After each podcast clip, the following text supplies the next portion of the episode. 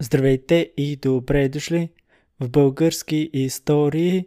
Здравейте и добре дошли в български истории. Здравейте и добре дошли в български истории. Здравейте и добре дошли в български истории.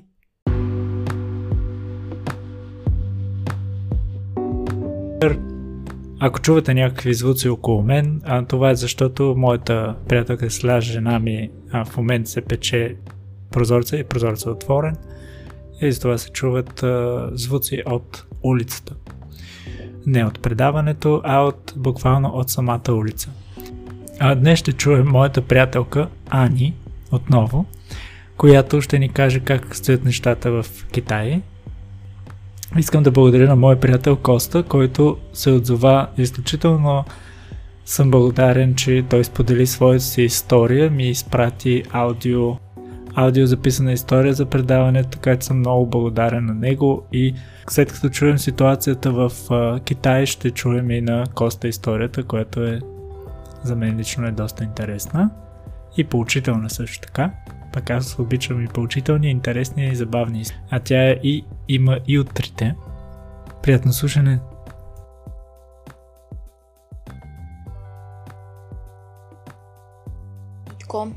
а, ето новините. Та, какво да ти кажа, този понеделник се води, че почваме на работа с 12 клас, което значи, че трябва да отида два пъти в седмицата за по един час. По 80 минути. И след това се прибирам и продължаваме онлайн с другите.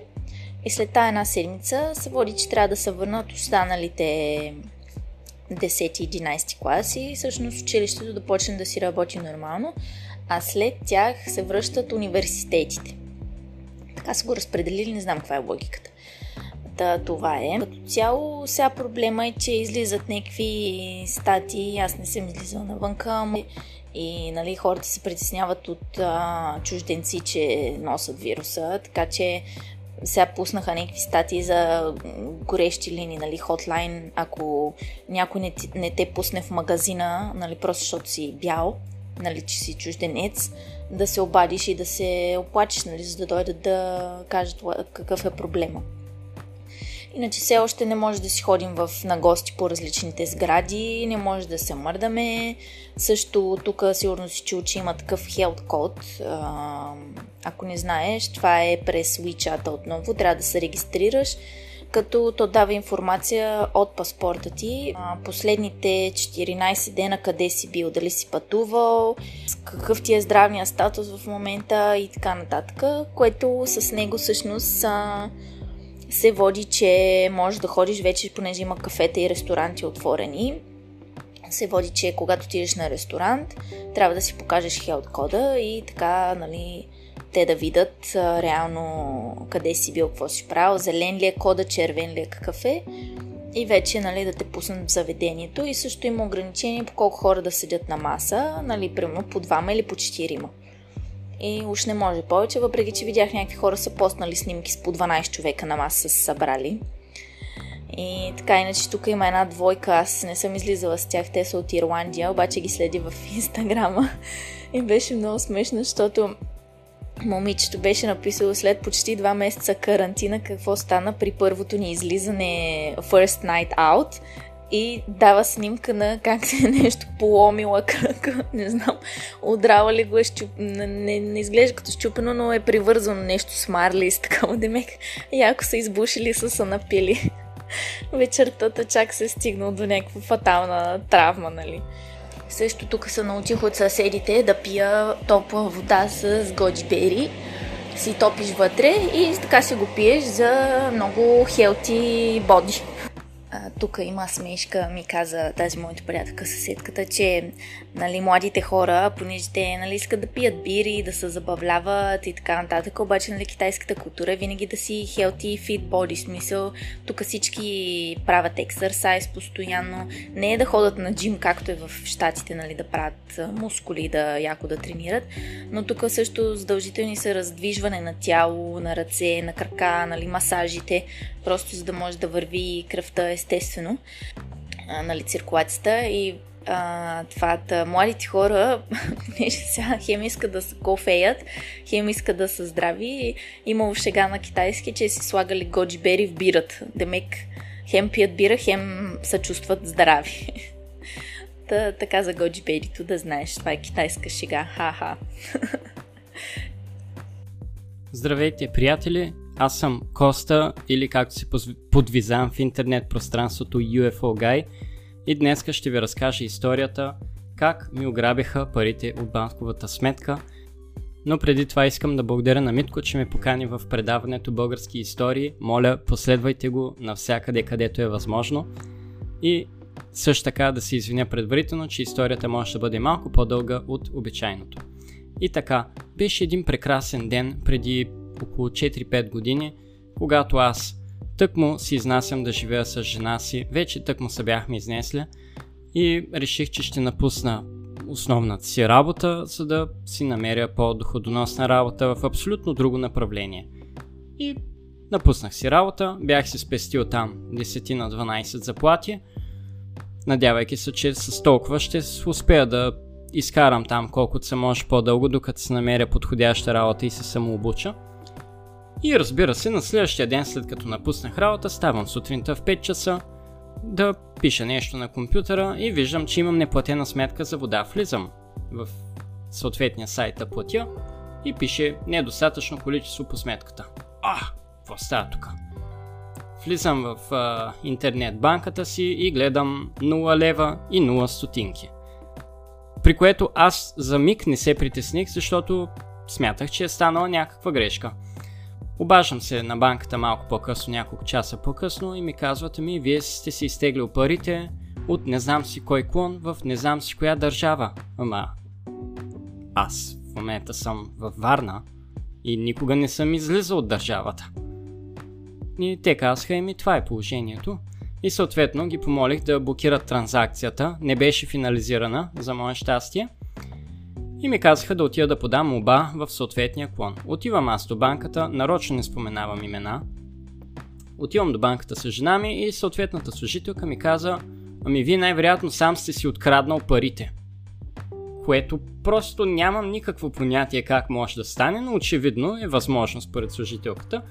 И каза, пишете тук сега една молба и ако се окаже, че сте си откраднал сам парите, трябва да платите 15 лева такса. И аз бях супер озадачен.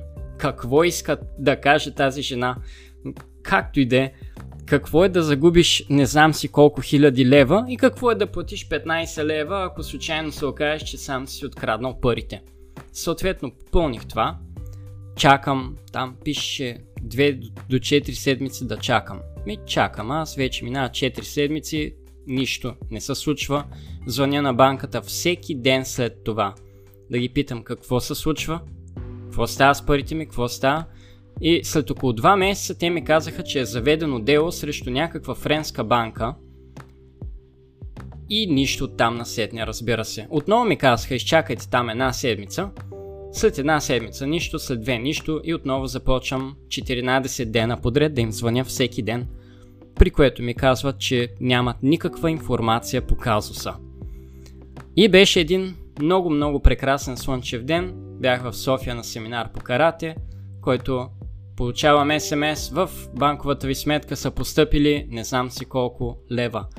При което бях много щастлив, че са ми върнали парите, но разбира се, типична българска работа ще отбележим, че когато милите кръци са ми крали парите, те са ги превърнали от лев в евро и после при транзакцията обратно от евро в лев аз съм загубил една доста солидна сума, но въпреки това съм много благодарен, че в крайна сметка успях да си получа парите. Да, аз разчитах на тези пари доста сериозно. И в крайна сметка това е историята, но всъщност в последствие разбрах колко точно тъп съм и как точно са ми откраднали парите от банковата сметка. Защото всеки като чуе това нещо и казва, е, как ще ти откраднат парите, 21 век е хело, както би казал Митко. Няма как да ми откраднат парите от банковата сметка. Ами да, аз бях направил една тъпотия. На предния ден, тъй като ползвам интернет банката PayPal, моля ви, слушайте това внимателно, ако и вие ползвате същата банка. Получих имейл, че лимита на банковата ми сметка на интернет банкирането ми трябва да се вдигне и за тази цел трябва отново да си въведа данните на картата. При което аз веднъж съм ги въвеждал, когато се регистрирам в сайта и всичко беше окей. Okay. Обаче аз реших да кликна през имейла да вляза в сайта. Това беше фишинг имейл.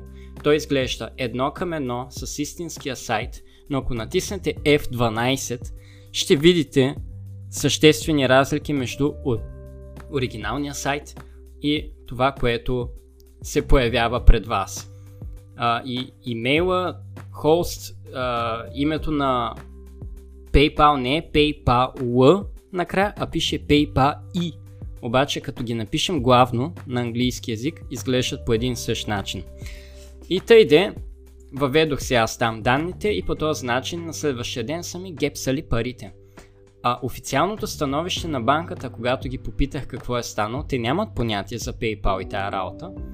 И те ми казаха, наш служител има връзка с служител от френска банка и те правят схема с фишинг имейли. При което аз попитах какво е, освен че ми върнаха парите, какво друго се случи и те казаха, нашият служител беше уволнен и служителя на френската банка. Това според мен беше абсолютно недостоверна информация. И като цяло това е моята история. Благодаря ви, че слушахте. Моля ви, отново последвайте Митко и подкаста Български истории. Прекрасни са. Аз лично съм прекарал доста време с жена си да ги слушаме и да се смеем. И това е. Благодаря ви, че слушахте. Отново аз съм UFO Guy или Коста. Да сте живи и здрави! И искам накрая само да кажа за на Коста историята, за тези, които я чуха. А, за хората, които използват а, Gmail, а, Gmail от а, доста време въведоха а, ограничения и изключително добре се справят с тези така наречените фишинг имейли. И там може да видите дали имейла всъщност е от авторизиран доставчик или не, т.е. домейна дали е авторизиран. И също така внимавайте винаги за аз като един а, програмист и човек, който се занимава с, а, както казва приятелката ми след жена ми с а, компютри неща. Гледайте горе в ляво, видите да има ключето